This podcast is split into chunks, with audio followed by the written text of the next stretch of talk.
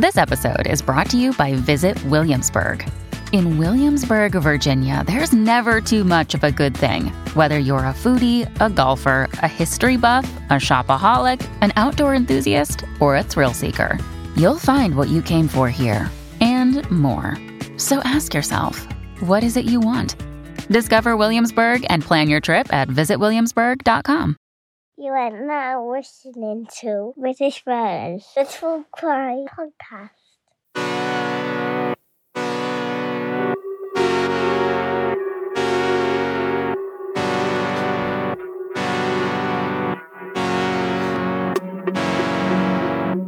Hello everyone and welcome to British Murders, the podcast that focuses exclusively on British murder cases and serial killers. I'm your host Stuart Blues and this is the ninth episode of Season six. I hope you enjoyed last week's episode focusing on the crimes of Yorkshire Double Jeopardy killer Gary Allen. We've more of the same this week, but before we get there, let's break the ice a little bit as always. The show's opening icebreaker segment is this. Welcome to Daddy Facts. Here is this week's Dad Fact. Always stand up when you go to shake someone's hand. It's just polite, isn't it? A lot of debate over handshakes. What's the correct handshake? Firmer the better, if you ask me. This week's case was suggested via Messenger by listener Kylie Higgins. We're in the market town of Rugby this week, which is located in the West Midlands county of Warwickshire. Here are five quick-fire facts about rugby. The game of rugby was invented in none other than rugby. The sport is said to have originated at Rugby School in Warwickshire in eighteen twenty-three when, during a game of football, William Webb Ellis decided to just pick up a ball and run with it. Number two, rugby is a birthplace of the jet engine.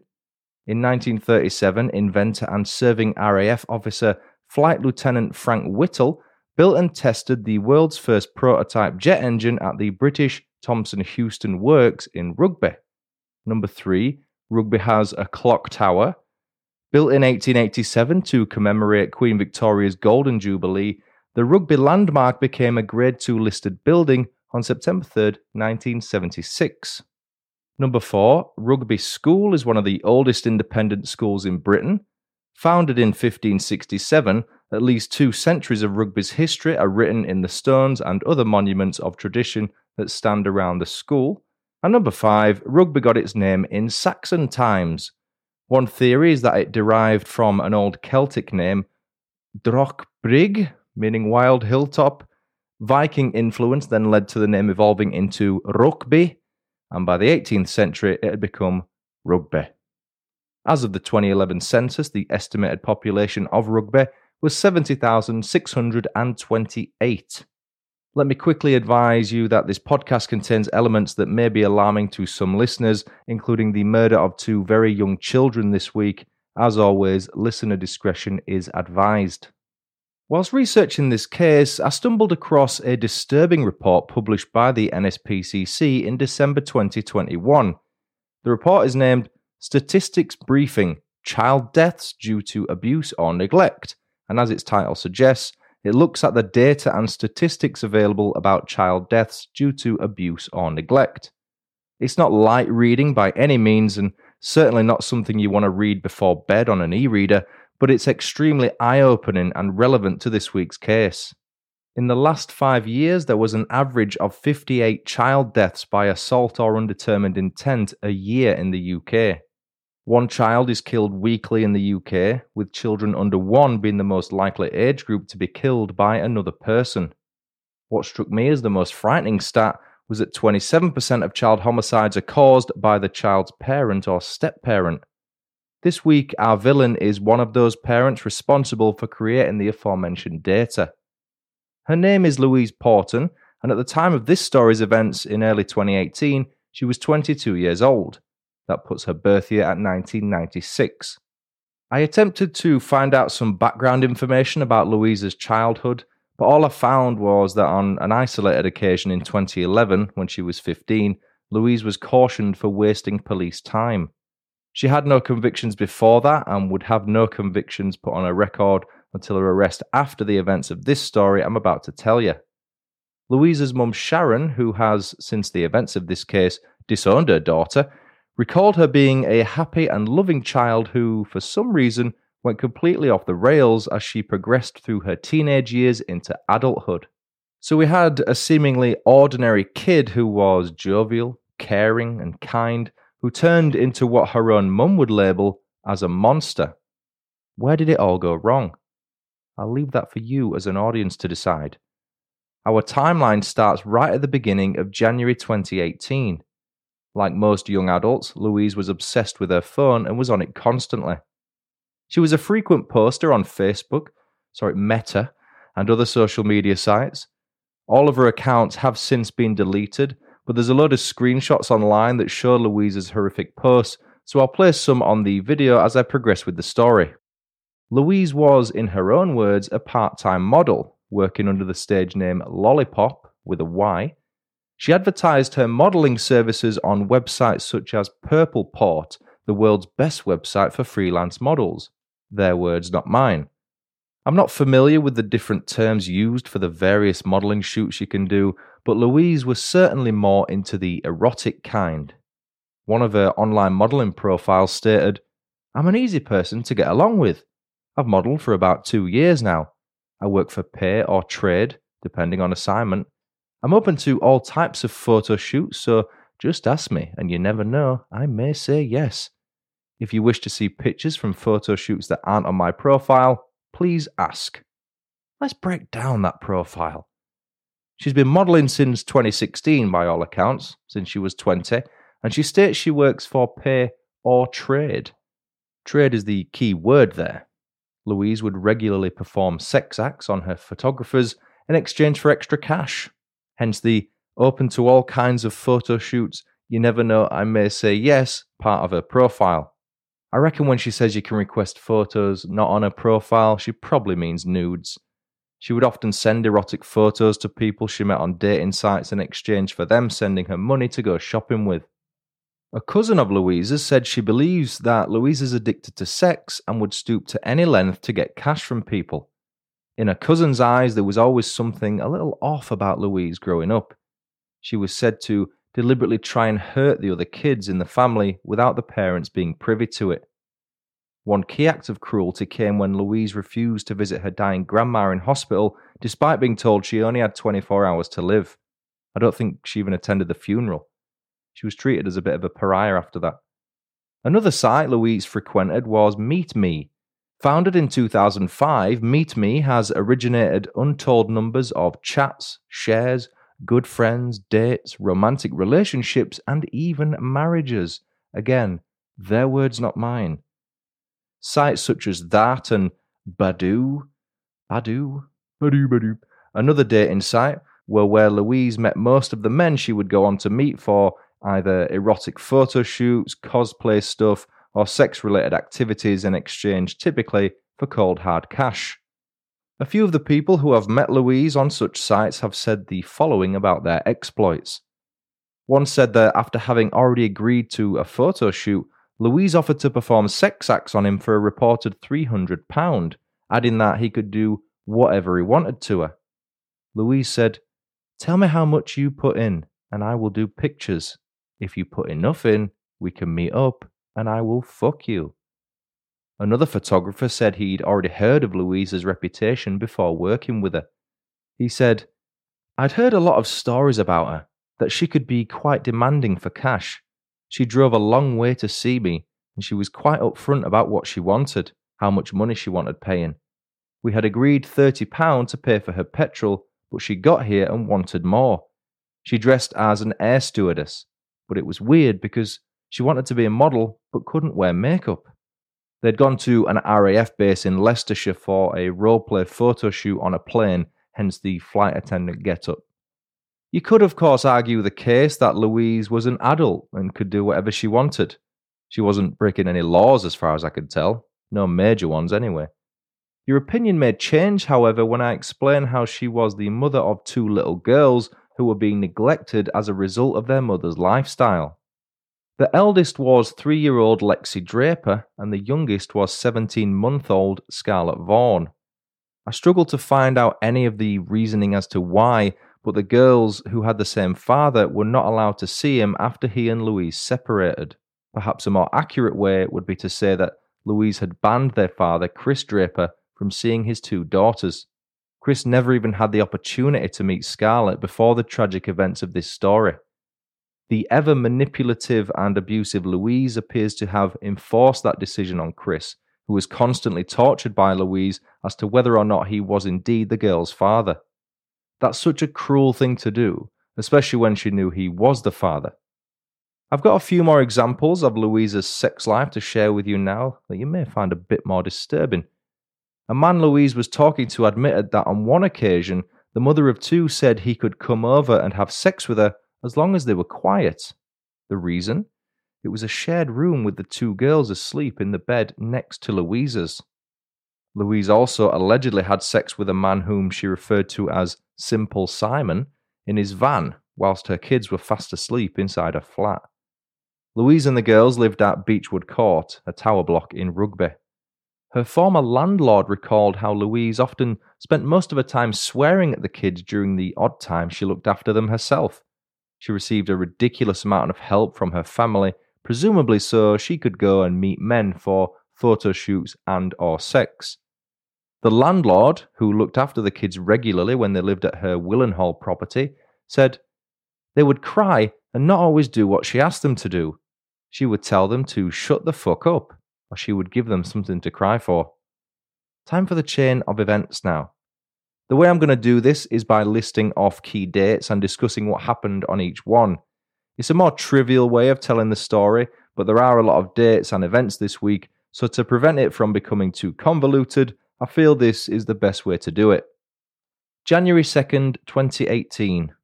On one of the meetup sites Louise had a profile on, a photographer reached out and the two had a back and forth discussion. Later that night, the two had a phone conversation about Louise's eldest daughter, Lexi. They discussed the idea of calling for an ambulance as Lexi had had a fit and stopped breathing.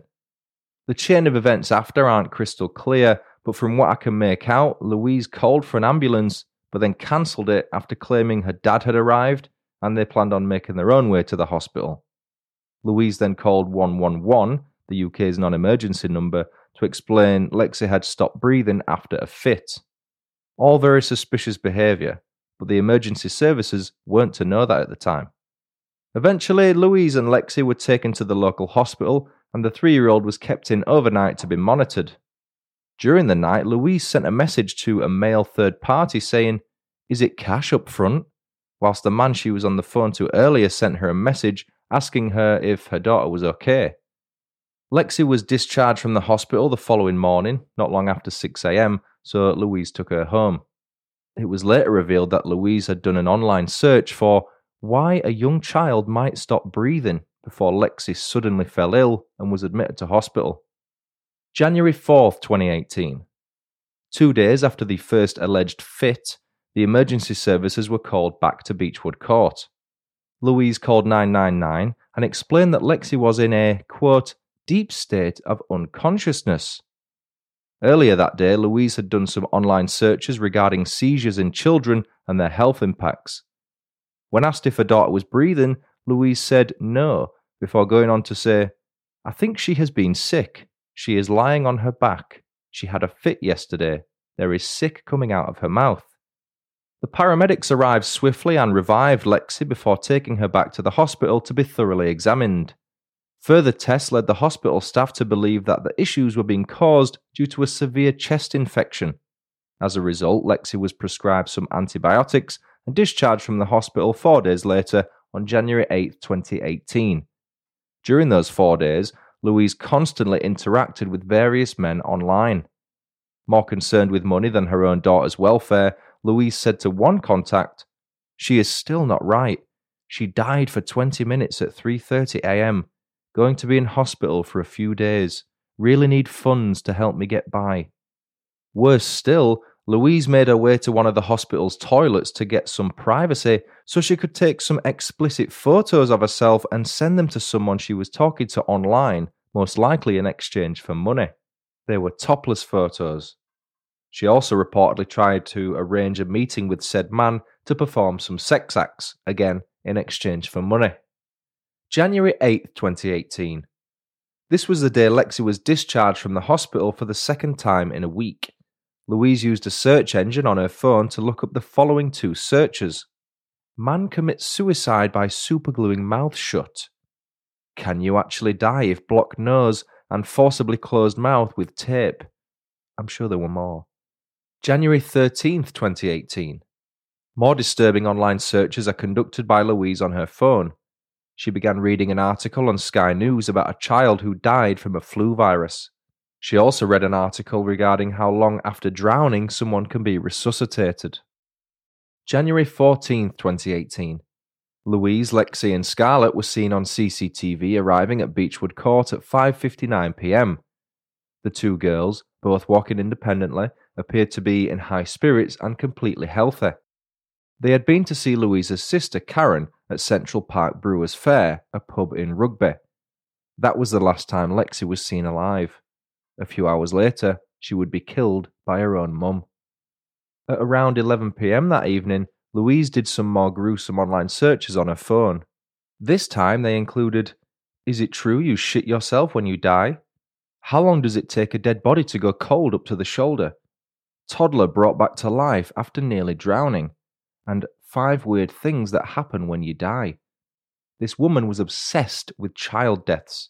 It's as if she was looking for inspiration or how to get away with murdering her own kids.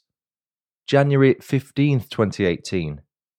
In the early hours, shortly before one a m, Louise called the emergency services and requested an ambulance.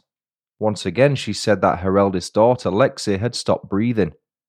Unfortunately, this time, three-year-old Lexi could not be revived despite the best efforts of the paramedics. Lexi's skin was cold to the touch and her lips were blue. Parts of her body were stiff from rigor mortis. That's how long she'd been dead before the ambulance was called and the paramedics arrived. Louise's story was that both Lexi and Scarlett had been put to bed as normal and had settled down just fine. When checking on Lexi later that night, Louise claimed she found her to be unresponsive and lifeless, which prompted her to call nine nine nine. In reality, Lexi had been killed by Louise and her body was left in her bed for several hours before the paramedics were called. As well as conducting her vile internet searches, Louise also messaged one of her male friends and explained how the doctors had told her that Lexi was going to die. That was complete nonsense. No doctor had said anything of the sort to Louise. She was simply attempting to put in place some form of alibi and involving as many people as she possibly could. Louise's cousin recalled messaging her after hearing about Lexi's death, but Louise never replied. The cousin was devastated by the news and said that Lexi was a very sweet and lovely girl. The story will continue after these quick messages. And now, back to the story. January sixteenth, twenty eighteen. A series of back-and-forth messages were exchanged between Louise and a man we'll call Dave. Here's an extract. Louise: "I'm a model but on hold at the moment." Dave: "Fair one to you. Like your leg tattoo, lol." Louise: "Thank you. My little girl passed away yesterday, so a few months break." Dave: "Oh, I'm really sorry to hear that." Louise: "It's alright." Louise went on to accept forty-one new friend requests on MeetMe that same day. She wasn't bothered one bit by her three-year-old daughter's death.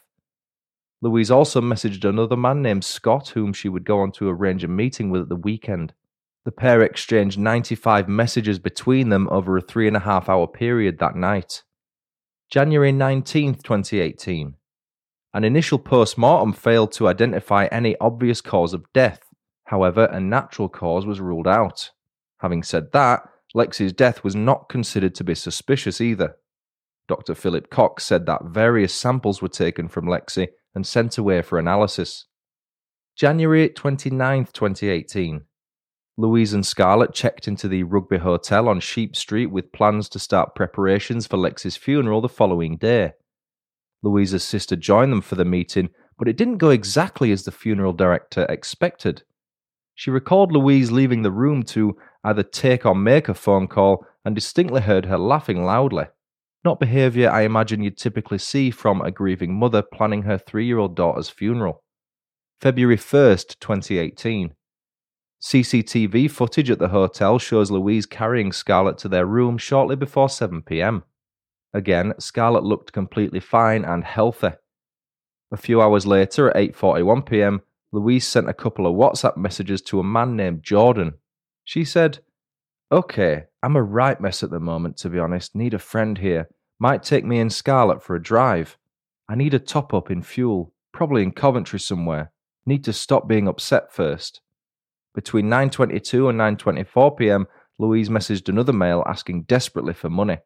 Over eleven messages in that two-minute period, she said, "Any chance of putting thirty in my bank now for fuel to get my daughter Scarlett to the hospital? I will transfer it back Wednesday. She's not well. If you can now let me know. I'm not losing another. I'm not losing another baby. Please, you'll get it back." The man, who we'll name Patrick, replied by saying, "Call the ambulance. Don't waste any time, hun." Louise replied, "I've called. Told me to make my way. Can you or not?" C C T V footage can then be seen of Louise making her way out of the hotel and into her car with Scarlett in her arms. Disturbingly, it's my understanding that Scarlett had already been killed by Louise at that point in the hotel room. After placing Scarlett's tiny body in the car seat, Louise drove away from the hotel and pulled into a petrol station to fill her car up. C C T V shows Louise calmly filling her car and paying for the petrol as well as a few other items at ten fifteen p m. All the while, the lifeless body of seventeen-month-old Scarlett was fastened into the car seat as the vehicle sat on the forecourt. Shortly after paying for her items, Louise called one one one, not even nine nine nine, and described how her daughter had suddenly stopped breathing in her car seat. She was advised to bring Scarlett to the hospital, which is exactly what she did, knowing full well there would be nothing the paramedics could do to save her. Scarlett was pronounced dead shortly after arriving at the hospital. February second, twenty eighteen. With the further tests on Lexi still outstanding, a Home Office pathologist and a paediatric pathologist decided to work together to complete postmortems on both girls. No natural cause of death was found for either child. Rather, their deaths had come from their airways being blocked intentionally. Scarlett's neck also showed clear signs of compression, whereas Lexi's murder had been completed more subtly by her killer. Bleeding was found in the soft tissue in her neck, which was said to be consistent with compression or a force likely to affect the airway. A murder investigation was soon launched after the findings were revealed. Louise's cousin had suspicions immediately. "I said to my mum that something isn't right. How can you lose two babies in two weeks?" It's said that Louise posted an image of her two daughters on the social media app Snapchat with the text R I P written over it within a few hours of Scarlett being pronounced dead at the hospital. February fifth, twenty eighteen. Louise made her way to the office of the local housing association to discuss her accommodation. Staying at the Rugby Hotel wasn't working out for Louise. She complained about how dirty it was and how difficult it was to cook meals. A more fixed and settled home was what she was after. During the visit, it was noted by the member of staff Louise spoke to that the young mum wasn't acting as bereaved as she perhaps should have, given she'd just lost her two young children in the space of three weeks. The member of staff said, "She was emotionless given the situation that had just taken place. I asked her what would she like to do with the furniture. She yawned and said, 'I don't mind.' There was no emotion. It is such unusual circumstances. It was almost like someone had lost their goldfish. Everyone deals with grief in different ways." That last remark is for sure true, but you'd expect more of a reaction from someone in Louise's position, surely. March twentieth, twenty eighteen. Louise was brought in for questioning regarding the death of her daughters. The arresting officers advised her the reason was on suspicion of both their murders. Lying through her teeth, Louise's response when told why she was being detained was, "Why would I kill my own kids?" Sadly, that question would never be answered. We can only speculate as to why. In total, Louise was interviewed three times at Nuneaton Police Station before ultimately being released, I believe due to a lack of evidence. The police weren't giving up, though. They knew in their guts that Louise was responsible for Lexi and Scarlett's deaths. March twenty-eighth, twenty eighteen. Louise updates her profile picture on Facebook. The photo shows Louise during what looks like a photo shoot, looking down to her left, with her left hand on her hip and her right hand across her lower abdomen. It's akin to the pose someone would make when they're pregnant and caressing their bump. The caption for it was, hashtag smile with a smile emoji, hashtag fuck the haters with a crown and a headphone emoji. The cover photo at the time was two separate pictures of Lexi and Scarlett placed next to each other, one of which appears to have been taken at Christmas. June twenty-first, twenty eighteen. Prepare to be sickened. Louise posted an advertisement in a local Facebook group called Swap, Sell, Buy Things in Rugby. The post title was Girls' Clothes. The price, twenty pounds. Louise had carelessly bundled up all of her two daughters' clothes, shoved them inside some black bin liners, dumped them outside, taken a picture of the bags, and whacked it on Facebook Marketplace for the grand total of twenty pounds. That's all they were worth to her. Within the details of the post, it said, bags of girls' clothes, zero to three months, three to six months, six to nine months, nine to twelve months. Can deliver. November twenty-fourth, twenty eighteen. Another Facebook photo update. This time it was the cover photo, however, it appears to be the same one as before when she changed the profile photo on March twenty-eighth. To be honest, she probably changed photos that regularly, it was likely a while since it had been the photos of the girls.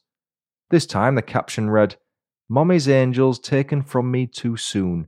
You will never be forgotten. R I P. Sickening. January twenty-fifth, twenty nineteen.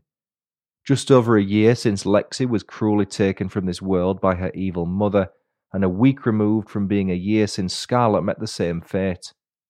On this date, Louise Porton was finally charged with the murders of Lexi Draper and Scarlett Vaughn after the police submitted a file to the Crown Prosecution Service. Police explained that new medical evidence had been found that pointed the finger even more heavily at Louise, and she was formally charged after that. This time, though, Louise came prepared. She knew what was coming eventually. Continuing to deny having any involvement in the two girls' deaths, Louise showed the police some statements she had prepared. One of them read, "My children were never an inconvenience to me, and I accommodated my lifestyle and personal life around them.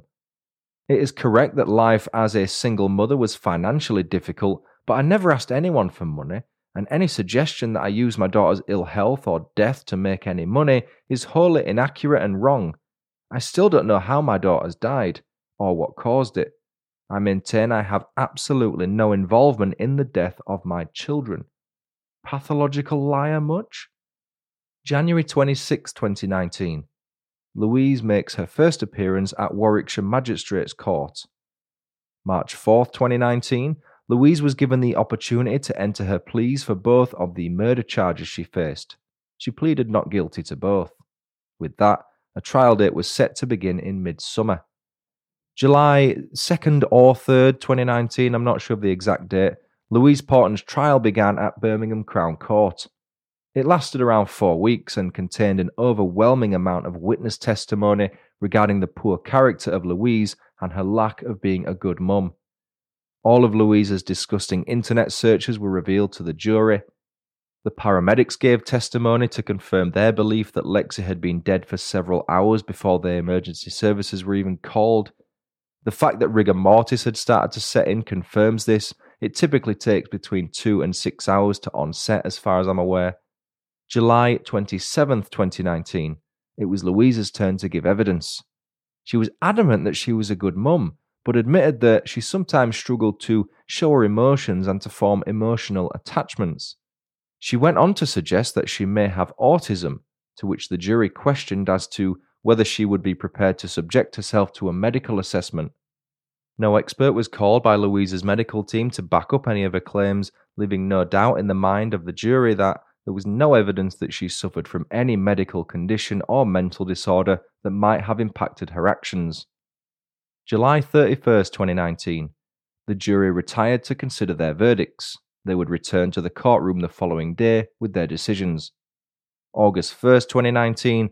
The jury found Louise Porton guilty of murder of both Lexi Draper and Scarlett Vaughn. August second, twenty nineteen. Judge Justice Amanda Yip handed Louise a life sentence for both counts, with a minimum term to serve of thirty-two years, less the one hundred eighty-eight days Louise had already spent on remand in custody following her arrest. She will be eligible for parole on July twenty-fifth, two thousand fifty-one. Judge Justice Amanda Yip said, "There is only one sentence, that is a mandatory life sentence.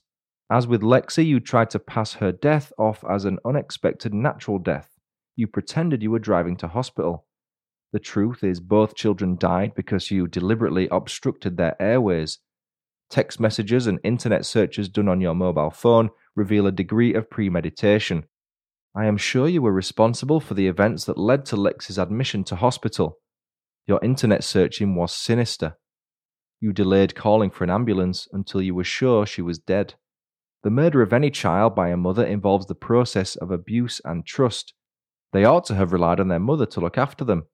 It is not a case of a young mother doing something in the heat of the moment.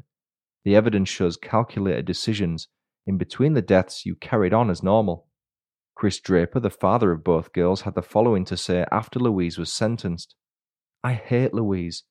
No punishment will ever be enough, as I will never get my daughters back. Why did Louise do something so evil to our beautiful daughters? You are their mother, the person supposed to care for them, protect and love them. They were just an inconvenience to you. How could you do this?" Detective Superintendent Pete Hill said, "We welcome the sentence handed to Porton. These were premeditated murders for which she has shown no remorse, and the length of the sentence reflects this. I would like to thank the jury. They diligently went through the appalling details of Porton's crimes. They saw through her lies before returning a guilty verdict. The family of Lexi and Scarlett have thanked everyone for their kind messages and thoughts. I would now like to ask that they be left alone as they continue to grieve." Louise's cousin said, "It's a shame we don't have the death penalty in this country. If you're going to take an innocent person's life, you should be prepared to give your life as well. She's taken two. She'll have a T V, she'll be given food, and she shouldn't have that. What do those poor girls get? If she comes out, she's only going to be in her fifties. It should be a life for a life." Louise's mum Sharon said, "Something snapped in her head. She became a monster. My wonderful little girl changed. She's not the happy, loving girl I brought up. I no longer consider her my daughter." Multiple people called social services in the weeks before Lexi died, yet it still happened. And then Scarlett. There should be an inquiry into why they didn't do more. Who has made the decision that everything is okay with Louise's family and that they can be left alone? After a long wait, Chris finally organised a funeral for his two beloved daughters that took place in September twenty nineteen. Lexi and Scarlett Vaughn's coffins were pulled along by white horses.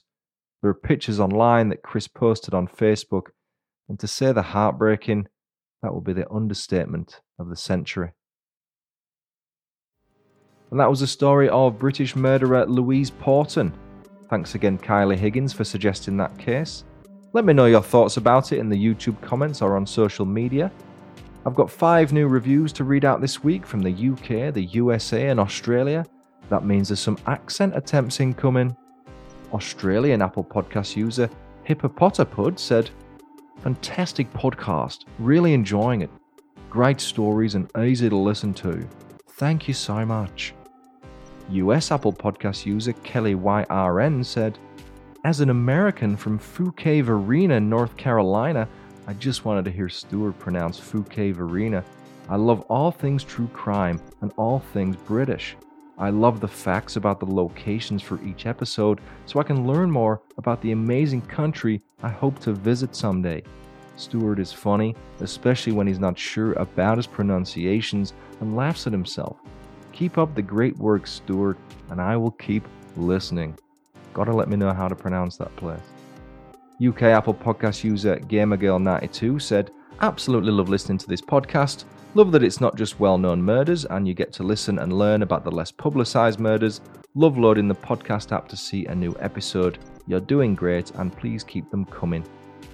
Claire Bear Dixon recommended British Murders on Facebook and said, "Easy to listen, interesting and straight to the point.